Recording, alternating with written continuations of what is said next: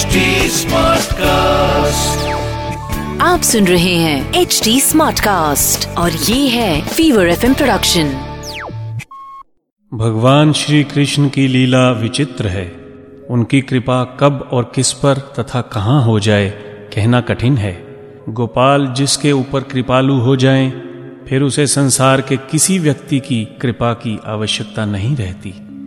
गोकुल में एक फल बेचने वाली रहती थी वह इतनी गरीब थी कि दिन रात परिश्रम करने के बाद भी मुश्किल से दो रोटी की व्यवस्था कर पाती। वह श्री कृष्ण की अनन्य भक्त थी।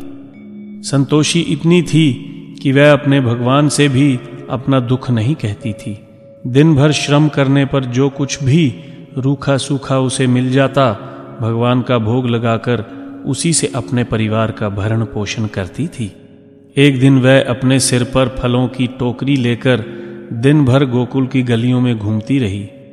किंतु पूरे दिन में एक भी ग्राहक उसे फल खरीदने वाला नहीं मिला। थक हार कर वह नंद भवन के सामने निराश होकर बैठ गई। वह सोच रही थी, आज पता नहीं किस अभागे का मुख देखकर उठी थी। पूरे दिन श्रम करने के बाद एक भी ग्राहक नहीं मिला। उसे क्या पता था कि आज उसकी जन्म जन्मांतर की तपस्या पूरी होने वाली है। आज साक्षात जगदीश ही उसके ग्राहक बनेंगे। फिर उसे जन्म भर किसी अन्य ग्राहक को ढूँढने की आवश्यकता नहीं पड़ेगी। भगवान श्री कृष्ण भक्त के मन की इच्छा पहले ही समझ जाते हैं। ये फल विक्रियनी के धैर्य की अंतिम परीक्षा चल रही थी।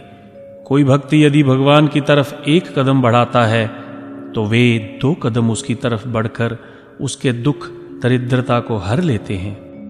अंत में नंद भवन के द्वार पर फल विक्रियनी ने अंतिम गुहार लगाई। फल ले लो, कोई घर में है? मीठे ताजे फल ले लो। उस समय माँ यशोदा भी घर पर नहीं थी। वे आवश्यक कार्यवश कहीं बाहर गई हुई थीं। गोपाल घर में अकेले थे और भक्त पर कृपा करने का सुंदर अवसर आ गया था। श्री कृष्ण ने इधर उधर देखा, कोने की डालियों में धन रखा हुआ था। उन्होंने अपने नन्हे नन्हे हाथों की अंजुलि बनाकर उसमें धान भर लिया और फल बेचने वाली की ओर दौड़े। उनकी अंगुलियों के बीच से धान गिरते जा रहे थे। उनकी कृपापूर्ण दृष्टि फल बेचने वाली पर लगी हुई थी। भक्त और भगवान के मिलन की अद्भुत घड़ी थी।